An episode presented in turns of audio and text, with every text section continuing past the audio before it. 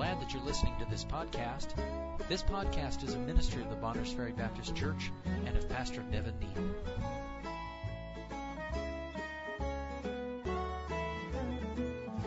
All right, stand again if you would.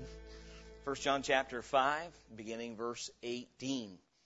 We know that whatsoever is born of God sinneth not, but he that is begotten of God keepeth himself, and that wicked one toucheth him not. And we know that we are of God, and the whole world lieth in wickedness. And we know that the Son of God is come, and hath given us an understanding, that we may know him that is true, and we are in him that is true, even in his Son Jesus Christ. This is the true God and eternal life. Little children, keep yourselves from idols. Amen. I think you may be seated. Last Thursday night we looked at uh, verses 18 and 19. So I'll give us just a quick review. Allow me to say this throughout 1 John, something that I believe is needful to understand is that John is writing to the believers to answer the the the word gnostic is never used, but it would seem the gnostic doctrine of exalting knowledge over the word of God and having a group of men who claim to have a superior knowledge beyond what had been revealed to the apostles and what they were writing down and giving to the churches and coming in and deceiving 1 john 2.16 says these things write on you concerning them which seduce you. So he's writing from the standpoint of protecting these people from seducers people that are coming in claiming to have a superior knowledge than what god had revealed. And you remember this that uh, satan works as an angel of light which is knowledge. Beware anytime that you start having a hunger for something more than what the Bible reveals. If we think, well, I know the Bible says, but I'm looking, I'm looking for something more than that. There's not more. There may be men who have studied the Bible and can help you and I understand uh, what God has to say, but there's not going to be extra biblical revelation uh, that is more that you need to know about God than what's revealed in the Bible, what's revealed in the person of Jesus Christ. And so, and there's no discrepancy. Some would say, well, we don't, people like us today, by the way, let me just say this. We're accused of being Bible worshipers. Uh, I have a problem with people that say that. Uh, they obviously are out in left or right field somewhere. We don't worship the Bible. We worship the author of the Bible. Let me say this. There's not one hairbreadth difference between who Jesus Christ truly is and who the Bible reveals him to be. He is the living Word. This is the written Word. And we know Him through the Scripture and through the Holy Spirit of God, making Him known through the Scripture. And so then the context, you're hearing about knowledge over and over and over in 1 John. And that is because there were some who came in saying that they had a superior knowledge. And so even at the end of this book, as as he's closing, he uh, a number of times, verse uh, 18, 19, and 20, he says, "And we know." May I say this? Satan loves to throw you by saying or suggesting that what you know, you don't really know. So, for instance, we know some things. We know Jesus Christ is sinless. Well, he would love to suggest, well, that's what you think, but are you sure? And it seems that those who claim to have a superior knowledge, what they're saying is what you have, you're still in the dark. You don't have what you really need to know God. We have that. Uh, we have that high superior understanding but John says, no, we know. We know some things. We know in verse 18 that whosoever is born of God sinneth not, but he that is begotten of God keepeth himself, and that wicked one toucheth him not. We refer to verse 18 as dealing with our deliverance because we're delivered from sin by being born again. And on its face, the statement is absolutely true. Whatsoever is born of God and whosoever is born of God does not sin. If whosoever, if the person born of God sins, then what does that make God? a sinner.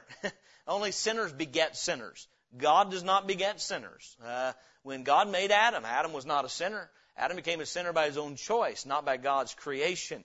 And so then we know that whosoever is born of God sinneth not. Uh, that is certainly a reference to Jesus Christ. It's certainly a reference to us as born again people. And there's two uh, two ways to understand that. And that is the position we have uh, in in the fact that we have received a sinless nature in the person of Jesus Christ. So the nature we received is sinless, and in that sense, we sin not, or the new man in us sins not. He that is begotten of God keepeth himself, and that wicked one toucheth him not. That deals with uh, the fact that uh, uh, I say our position, and last week we dealt also with the purpose God has for us. Uh, if you look at verses uh, 16 and 17, we dealt with that the week before, and that is dealing with the sin unto death and the sin not unto death. Uh, so there's a second aspect of meaning, if you would, to verse 18, that whatsoever is born of God sinneth not. There is a sinless nature in us, but there's also the aspect that you're not going to continue in a state of sin without God dealing with you and stopping that. He's either going to chastise you into obedience or chastise you to death. That's, that's a, an extreme thing. The Bible says we're not to pray for that, but there is a sin unto death. That's not talking about losing your salvation. It's not talking about going to hell. We've dealt with that. It's talking about believers that won't obey God, and God, instead of letting them continue in sin, takes them on home. 1 Corinthians 11, 1 Corinthians 5, here in 1 John 5, it deals with that very specifically. So we know that our position is sinless in the sense we have a sinless nature, but the purposes of God. Someone said this, before you get to heaven, you will never be in sinless perfection. You will not be sinless because of your body, but you should sin less. and that doesn't mean, well, I'll sin less than I used to. Meaning, as God's working in your life, He is, He is implementing holiness. That's what Hebrews 12 was all about. He chastens us that we might be partakers of His righteousness and that we, uh, His holiness, may be, uh, the, bring forth the fruits of righteousness, the peaceable fruits of righteousness. So, our deliverance in verse 18 deals with our position, a sinless nature that God gave us when He saved us, the purpose of God that He's dealing with us to lead us into holy lives, and we're not going to be able to continue perpetually in sin without the chastisement of God, the power of God, uh, whosoever or whatsoever is born of God, he that is begotten of God keepeth himself, and that wicked one toucheth him not. As a child of God, we have what we need to defend ourselves against Satan. And of course, we know this again is true of the Lord Jesus Christ. As we conform to Christ, we keep ourselves, and we dealt with a number of verses last week that where we are commanded to keep ourselves in the love of God. We're to keep ourselves from idols, as he'll say here in 1 John 5:21. Uh, there's a number of times it is our command to keep ourselves or to guard and defend ourselves from Satan. And as someone who's born again, we have everything we need. We have the power of God to do that. That's our deliverance. And verse 19 deals with our distinction. And we know that we are of God. Who is of God? We who are born again. We are of God. Uh, and and it's it, it concerns me in a time, and it kind of hit a rabbit trail for a minute, in a time where there's so many things in this world to get entangled with and, and politics and so forth. I know a, a number of years ago, uh, there was a man and he was very concerned about churches being 501c3 or not 501c3. Uh, and so uh, he began to keep a list on his church's website of non 501c3 churches. Some of these churches were doctrinally amuck, but they had a common bond in that they were all non 501c3. Uh, we see some schism in our country today. Some are saying, well, that guy's doctrine is wrong, but at least his, he kept his church open during COVID. Well, I'm glad for that. But doctrine is fundamental. Doctrine is primary. Our fellowship is first and foremost around the doctrine of Jesus Christ. And if we're not careful, we can start saying, well, those people must be of God because they're conservative, or those people must be of God because they align more with the position with us here. That's not entirely so. May I say this? What makes us of God is if we are in Christ Jesus. And that's, that's what he's doing. We know that we are of God. Who? Those who've been born again. We are of God and the whole world lieth in wickedness. And so we are a sanctified people, which means we are to be a separated people. That's what he's dealing with here. There's always in the Bible a distinction between the world and the family of God. That's the distinction. The world is of their father, the devil, but we are of God who've been born into his family, adopted into his family uh, through faith in the Lord Jesus Christ. And so a number of verses on that we dealt with Ephesians 2 2, Ephesians 5 1 through 11, 2 Corinthians 6 17 through uh, chapter 7 verse 1, which I want to read before we transition into the next, the third point here. 2 Corinthians chapter 6, uh, every, every child of God should be familiar with this passage of Scripture, especially in the time in which we live. What's happened is in the name of reaching the world, we've said it's okay in order to obey Matthew 28, 19 through 20, which by the way didn't tell us to go reach the world, told us to go into all the world and preach the gospel. Go therefore and teach all nations. He didn't go say, get everybody saved. How many of us know that's not the Great Commission? God did not say, go get the world saved. He said, go preach the gospel to the world. Whether they get saved or not is up to them. And if we're not careful, we get the wrong goal in mind that our job is to get as many people as we possibly can. And don't misunderstand. I think we should want as many people to get saved as can. Our job is to tell the gospel and give, preach the gospel to as many people as we can. To pray for them, to sow and to water and trust God to give the increase. And certainly lots of folks won't get saved. A lot of people aren't hearing. But there are people today that say in order to fulfill Matthew 28, 19 and 20, in order to fulfill Mark 16, 15, and 16, the Great Commission, and so on and so forth, we have to disobey 2 Corinthians chapter 6, verses 17 through chapter 7, verse 1. Because if we're holy, people won't like us. How many know the world still does not like holiness? But God, who saved us, has called us out of sin, has called us to Himself. We are in the family of God. It's the world that lies in wickedness. It's the world that's been overcome of wickedness. That's what He's dealing with. Whosoever is uh, he, he, him that is begotten of God keepeth himself, and the wicked one toucheth him not. The world is touched by the wicked, laid hold of by the wicked one, by Satan. Therefore, the world lies in wickedness. But the Bible says of the Christian in 2 Corinthians chapter 6, verse 14, Be ye not unequally yoked together with unbelievers. For what fellowship hath righteousness with unrighteousness? And what communion hath light with darkness? And what concord hath Christ with Belial, or what part hath he that believeth with an infidel? And what agreement hath the temple of God with idols? For ye are the temple of the living God, as God hath said, I will dwell in them, and walk in them, and I will be their God, and they shall be my people. Wherefore, come out from among them, and be ye separate, uh, saith the Lord, and touch not the unclean thing, and I will receive you, and will be a father unto you. And ye shall be my sons and daughters, saith the Lord Almighty. Chapter 7, verse 1.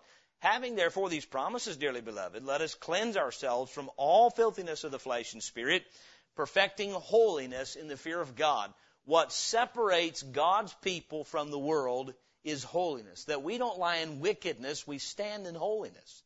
That's the distinction. Uh, and so, may I say this? Uh, the Bible says wisdom that is from above is first what? Pure. First pure. First pure. Then peaceable we are to be peaceful. We're to make peace with all men as much as life in us. I don't believe we ought to be going around stirring up trouble, but first pure. And I believe John is dealing with that. There, there were those coming in that were promoting sin, that were using a false doctrine to say sin was okay. And he says, No, let me remind you, whosoever is born of God sinneth not.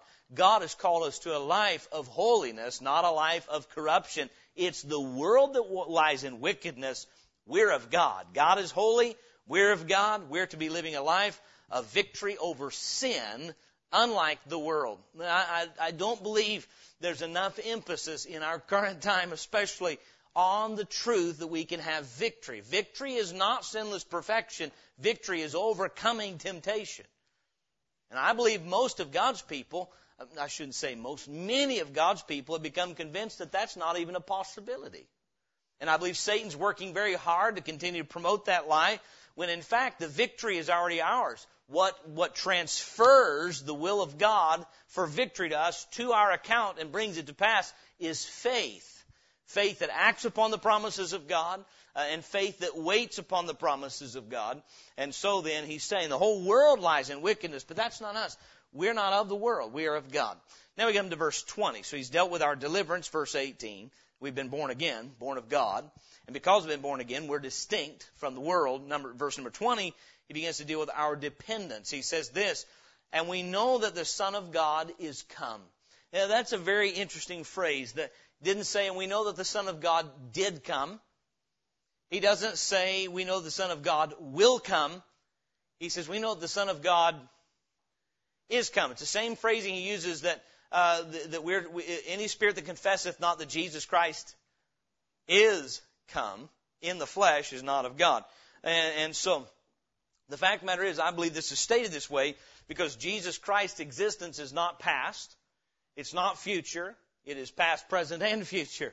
He is come. He came, but right now he's he's come and uh, he came into the world, and that has been accomplished. And so the phrasing is not on accident.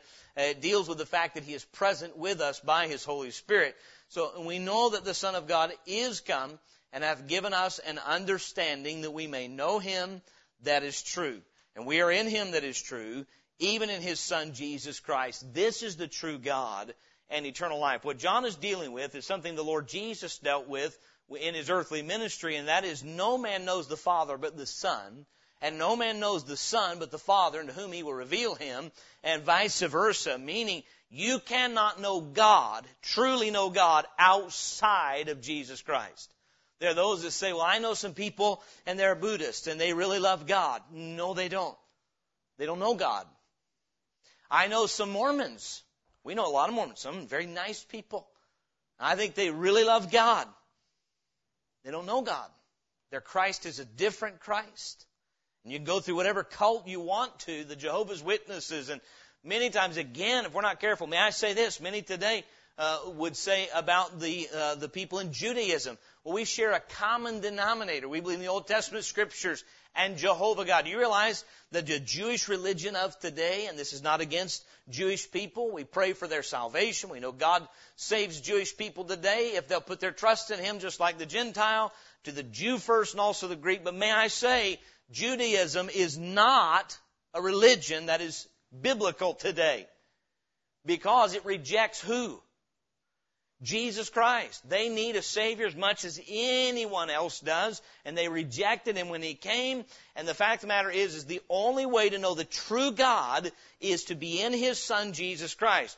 We must, we depend on the Lord Jesus Christ to make God known to us. That's why a person can read the Bible. They've not been born again. They don't have Christ as their Savior. He's not dwelling within them. They do not understand the ways of God. You have to have Christ indwelling you to make known to you who God is truly. And that's what John's saying. He said, look, knowing God is not about being uh, uh, uh, educationally elite. Uh, you don't know God by going to seminary. You don't go, know God by even going, by going to church, unless you're at church hearing about how to be born again and you believe on Christ, but you don't know God through education. You know God through regeneration. You must be born again. Christ must be within you for a person to know and understand God. So I assume these Gnostics were coming in and saying, well, we know this about God. God revealed this to us. Watch out for anybody who says, well, God revealed something to me, and then they don't quote a Bible verse. Amen? If God's revealing things to you, then it's going to be in the scripture somewhere. And when you have people that say, I have some unique understanding of God that you don't have. Look out. If you have Christ living in you and you, you are listening to Him as He speaks to you through His Word, He is teaching you of the Father. He is making known the attributes, the character, the dealings of God. He helps us to understand. So look here, if you would, in Luke chapter 10. The Lord Jesus dealt with this. Luke chapter 10. May I say this? If you want to know how to build a building, go to school to be a carpenter. You want to know how to be an electrician? Go to school to be an electrician. You want to be an automobile mechanic? Then you go to mechanic school. But if you want to know God, be born again. You must have Jesus Christ literally dwelling within before we can know God. And by the way, if you do, you have everything you need to know in Christ. Uh, in Him dwells all the riches of wisdom and understanding. Satan will work very hard to get you to look somewhere other than to Christ to try to know who God is. Uh, and so then, Luke chapter 10, verses 21 and 22. In that hour, Jesus rejoiced in spirit and said, I thank thee, O Father, Lord of heaven and earth, that thou hast hid these things from the wise and prudent. That was the elite educated of that day as far as worldly wisdom was concerned. You've hidden these things from the wise and prudent and hast revealed them unto babes. Even so, Father, for so it seemed good in thy sight. All things are delivered unto me, are delivered to me of my Father, and no man knoweth who the Son is but the Father, and who the Father is but the Son, and he to whom the Son will reveal him. Knowing God is a supernatural matter. It's something that takes the supernatural working of the Spirit of God, first of all, to reprove you of your need for salvation, bring you to the point of realizing you must be born again, and then like a little baby, you put your trust in Jesus Christ and He saves you. And then like a little baby, you believe everything he said in this book because he's the author. And as we do that, we know God. I, am concerned about a lot of, of, and I think it's just in our humanity, it's in our, in our flesh to do this, but us as Christians trying to compete with the world for how we educate people and trying to compete with their education models. And so we develop universities so that they can be uh, the theologians who've studied for years and years, and boy, they know God. The more like a babe you are, the more you'll know God. Because it, what does what does Jesus Christ not know of God? Is he not God? Was he not in the bosom of the Father? So I see tremendous, you know, we see a tremendous emphasis at times on on the, the deep study of creation and proving creation through education. May I say this? I'm all for knowing the truth and the facts that line up with what the Bible says, but the best way to know that God created the heaven and the earth is when the Lord Jesus told you that in Genesis 1 1 and John 1 1 to believe Him like a little babe. And all of a sudden you become wise because God revealed Himself in Christ that He's the Creator come to man and we have a wisdom we would not have before. And John's saying, don't get caught up in those who say they have a superior knowledge outside of what the living Son of God can reveal to you about who God is. There's no, there's no substitute for having the living Christ living in you. Amen? The apostle Paul, who knew more in his head about God when he was persecuting the church than most Christians knew, was willing to trade all that in to truly know God. He said that I may know him and the power of his resurrection, the fellowship of his sufferings, being made conformable unto his death. And I began to say, I'm concerned that we as Christians in our pride want to compete with the world and show that we're as prudent and wise as they are by learning how to set up large defenses and have debates about what is true. Listen, there's no need for that. You realize that God did not say, go ye into all the world and debate the gospel? He said, go ye into all the world and preach the gospel. Meaning it's true. I showed it to you. I've revealed it to you in my word. Now preach it knowing it's true. There's a temptation in all of us. I believe this. We are not in competition with the world. We are in conflict with the world. There's a vast difference. and the fact of the matter is, we need to conquer them by faith. Conquering them doesn't mean destroying them. It means seeing them come to repentance and be saved. But the fact the matter is, and, and not be overcome of the wickedness of this world, but our dependence on the Lord Jesus Christ is that we might have a comprehension of God through Him. How many of us believe He is living? How many believe every day He's willing to teach us more of the Father? And by the way, that happens in your scripture reading and that happens in prayer as you seek the Lord, as He has instructed you, and as He works in your heart by His Holy Spirit through His Word, through reading and preaching and through prayer. He communes with us and teaches us of God the Father. And so then, we are dependent on Him to comprehend God so we deal with our comprehension there in verse 20, but also our contentment. And I've touched on this already. And we know that the Son of God is come and have given us an understanding that we may know Him that is true. And we are in Him that is true, even in His Son Jesus Christ. What John is saying here is, if you're in Christ, this is the true God, not some other version, not some other form. Who, who the Lord Jesus Christ is as revealed uh, in the Scriptures. That's who Jesus Christ is. That's the true God, plus nothing, minus nothing. So if you're born again and you're in Christ and He in you, this is the true God. The God that Jesus Christ has revealed to us is the true God. Any other form is not. Uh, Brother Lewis Turk will be with us in our missions conference and he's working on the Indonesian Bible. And there's sadly a tremendous amount of controversy surrounding that thing because, for this reason, most of you know this, all Indonesian Bibles available today refer to God as Allah. Now, those who work in those countries, even now, there could be people that say, well, you don't understand, Pastor, and I've been told this, that that's the, that's the only name they have for God. And so they have to put that. And when it's Allah in the Bible, they understand that refers to Jehovah God. Who do you believe Allah is? And by the way, I spoke with Brother Hurley, and he said, no, that's the name of the Muslim God. And Allah does not have a son named Jesus Christ. And there's confusion over who that God is. You've heard of the, the, the little contract drawn up some years ago, a common word between us and them, and all these so-called Christians and all these so-called Muslims agreeing that we have one thing in common, and that is love. Now I say this, God is love, but the Muslim God is not love. Whether they use that term or phrase or not, it's a redefinition. My point is this tonight. By being born again, what John is saying is, then you know through Christ the true God. You don't need more. You don't need more than that. Let me, let me turn over to a, a text very quickly.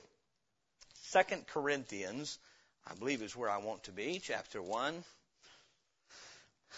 I may be in the wrong place. May not be what I'm exactly after because I did not write this down, so forgive me. Okay, let me let me read these verses here. In verse 18, but as God is true, our word toward you was not yea and nay. For the Son of God, Jesus Christ, who was preached among you by us, even by me and Silvanus and Timotheus, was not yea and nay, but in him was yea. For all the promises of God in him are yea, and in him amen unto the glory of God by us. Now he which establisheth us with you in Christ and hath anointed us is God, who hath also sealed us and given the earnest of the Spirit in our hearts. Moreover, I call God for a record upon my soul that to spare you I came not as yet unto Corinth, so on and so forth. But the point would be, and I was looking for another text as well, uh, where we, uh, the, I have not seen, neither ear heard, nor, nor have entered into the heart of man the things which the Lord hath prepared for them that love Him. That was the text I was looking for, but I can't find it, so forgive me. Uh, but this, this, this tremendous text here as well about the promises of God in Christ being yea and amen. The, the point to you tonight would be this: Christ is sufficient. One, a couple other texts very quickly. Colossians chapter two Colossians chapter 2 verses 6 through 10. Colossians 2, 6 through 10. Let me, let me, try to give you an illustration.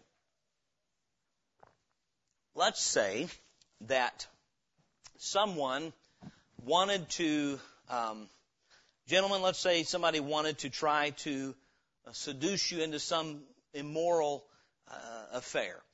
And let's say you have a strong marriage. You're content with your wife. You're so pleased with the wife God has given you.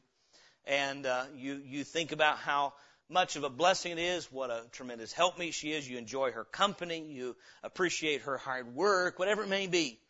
And you're very happy and content with your wife. And one day you're in the workplace and you're talking about uh, the blessing that your wife is. And this woman decides, you know what? I want to steal his heart from his wife. You might know what's really the, one of the first things that this woman will do to try to get you to leave, turn your heart from your wife to her. Now think this through. What's going to be one of the first things she's going to do? She'll probably flatter. Yes, I would agree with that because they, you know, certainly that's the mark of the strange woman. I believe also she's going to have to disparage your wife. She's going to have to get you to start, she's going to, to start pointing out things about your wife that you ought to be discontented over. So Hebrews chapter 13 says, let your conversation be without covetousness, longing for that which you have not been given. Let your conversation be without covetousness and be content with such things as ye have, for he hath said, I will never leave thee nor forsake thee. It's interesting to me, the verse before that talks about marriage is honorable and all, the bed undefiled, but whoremongers and adulterers God will judge. And then tied right with it is contentment versus covetousness. Well, let me just try to draw this analogy. There's an analogy between the church and Jesus Christ, is there not?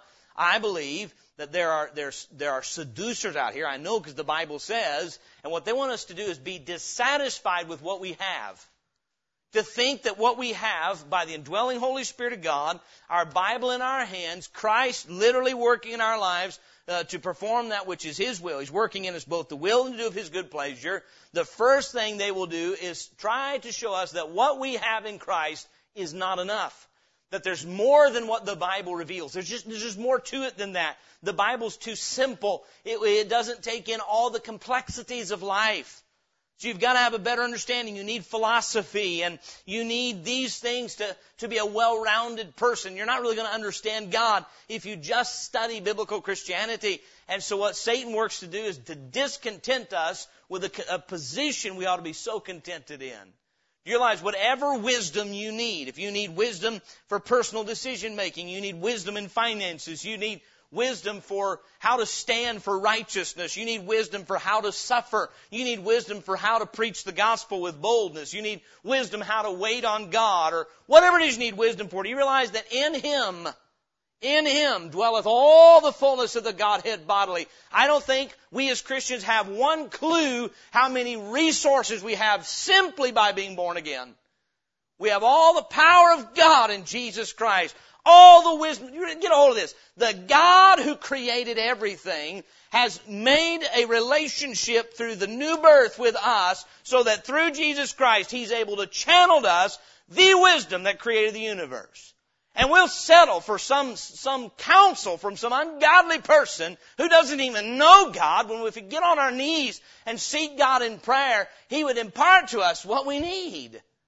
We miss out on what we have. I'm trying to say tonight, and I believe it's what John was saying tonight, that everything that is to be known of God is known through Jesus Christ. He'll reveal to you who God is and the wisdom of God for you, but you're going to have to be content in that. This is the true God, and this is eternal life. Christ in you and you in Him. That's eternal life, plus nothing, minus nothing. Colossians chapter 2, verse 6. As ye have therefore received Christ Jesus the Lord, so walk in him. How'd you receive him? By faith. Didn't you? Here's how I received him. I believe what the Bible said about him. That's how I received Christ. I believe what he said. Believed who he is. Well, that's how you walk in him. How do you know that sometimes it's uh, it's easier to receive him than to walk in him. That's why verses like this are in the Bible. As you received him, so walk in him goes on to say, rooted in verse 7, and built up in him, and established in the faith, as ye have been taught, abounding therein with thanksgiving. Here it is, verse 8. Beware lest any man spoil you through what? Philosophy. That's man's worked up ideas about life. And vain deceit after the tradition of men, after the rudiments, that's the principles, if you would, the rudiments of the world, and not after Christ. For in him dwelleth all the fullness of the Godhead bodily, and ye are complete in him which is the head of all principality and power. And then if you would, uh, 1 Corinthians chapter 1. 1 Corinthians chapter 1. We're almost done tonight. 1 Corinthians chapter 1.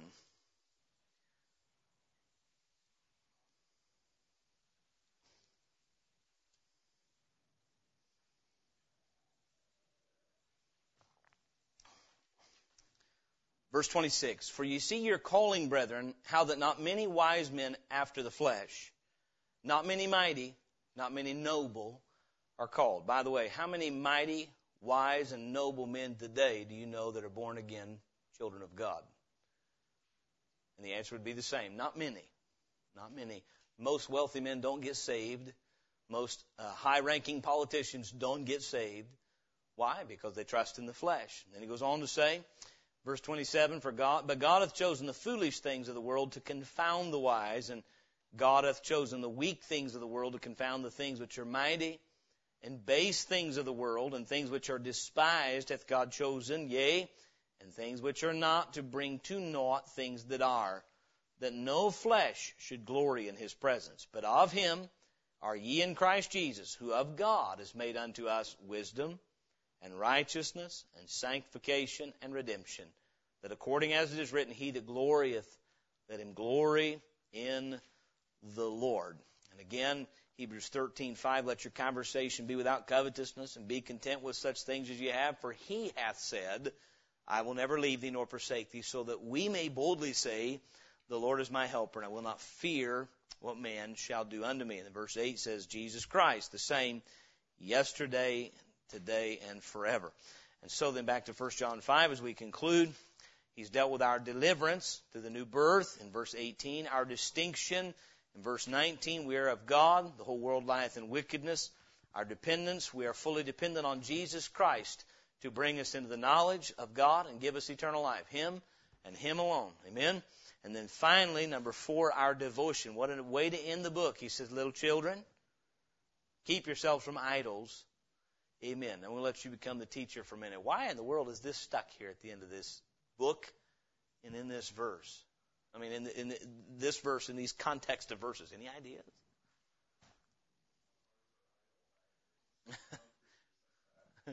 it's true. you think about what they're up against, though. Someone's trying to seduce them, meaning when you change the doctrine of God, you produce an idol. That's what happens. When you create and there were those coming in among them saying, We have a view of God that you don't understand. You simpletons who just believe in Jesus Christ and that you were born again, that's fine, but we have a higher knowledge and a greater understanding of God. In so doing, in so doing, you create an idol. And I believe he's, he's dealing with, and not just the seducers, but the seduction certainly of, of our own hearts. Little children, keep yourselves from idols. He's just said The, the God that is revealed to us in Jesus Christ is the true God. So don't fall for anything outside of that. May I say this? There's a lot of Christ being preached in our day. And being preached in evangelical churches, being preached in Baptist churches. The spirit of Antichrist has swept our world. Ain't no doubt about it. The spirit of Antichrist does not necessarily deny there's a Christ, it changes his identity. There's an identity theft over who Jesus Christ is. There is a Christ being preached today that when you hear it preached, it sounds so nice to the ears, but you open your Bible and you go, ah, that's not, that's not the Jesus of the Bible. The Lord, for instance, you, you, you're familiar with, it's been preached for some time now, the health and wealth gospel. That if you believe on Christ, you become a Christian, you start following Him, oh, you'll get the best job and you'll succeed. And probably, I, to my knowledge, the largest church in America, Joel Osteen's church, is preaching a health and wealth, gospel. He will not mention hell, won't preach on sin, but he preaches on all the good earthly blessings that Jesus will give you. Friends, that is a false Christ. The Lord Jesus said, that to follow him you had to take up your new car or your cross? The cross. There's a crossless Christ that's being preached. That's not the Christ of the Bible. Keep yourselves from idols. Now, give me, give me some help now. How do we go about keeping ourselves from idol? What, uh, what, what might we do to keep ourselves from idols? How are you going to identify? How are you going to recognize false Christs? False gods? Know the truth. Know the truth. And that gets so practical. Love your Bible. It's His Word. Listen, Christians should love our Bibles. If we're not in love with our Bible, there's something wrong because of who the author of the Bible is. And so then we're not in love with our Bible. We got something else tugging at our hearts. Amen? Amen. Young or old doesn't matter. Uh, we should learn to love our Bible. It's something you have to learn. By the way, how do you learn to love it? This is so deep. What's that? Read it. You got to put it in you. You got to spend time in it. The more you do, the more you love it. The more you do, the more you love it because the more you do, the more Christ will reveal himself to you and thereby reveal God to you. My point is this tonight. He calls us to devotion. He said, in Christ, you know the true God and you have eternal life. Therefore, keep yourself from idols. You keep yourself from any false form, any God that is not who Jesus Christ revealed him to be is an idol. So stay away from it. Amen. And uh, we have so much today. I really believe the driving force behind the majority of doctrine you're going to hear today is humanism. And a humanistic viewpoint is not the God who Jesus referred to. We have we have we were taught that that our our our our end is to bring glory to God, not happiness to self. Amen. And so then we must know our Savior, listen to Him and His Word, and then be true to Him. Keep, guard your heart from false gods. Whether we produce them of our own imagination or they're brought to us by seducers, but I believe that's why He puts it here in the end. He said, You got some people coming in among you trying to teach you about a God that is not the God that is revealed to us in the person of Jesus Christ. In the person of Jesus Christ, we have a God who's full of grace and truth.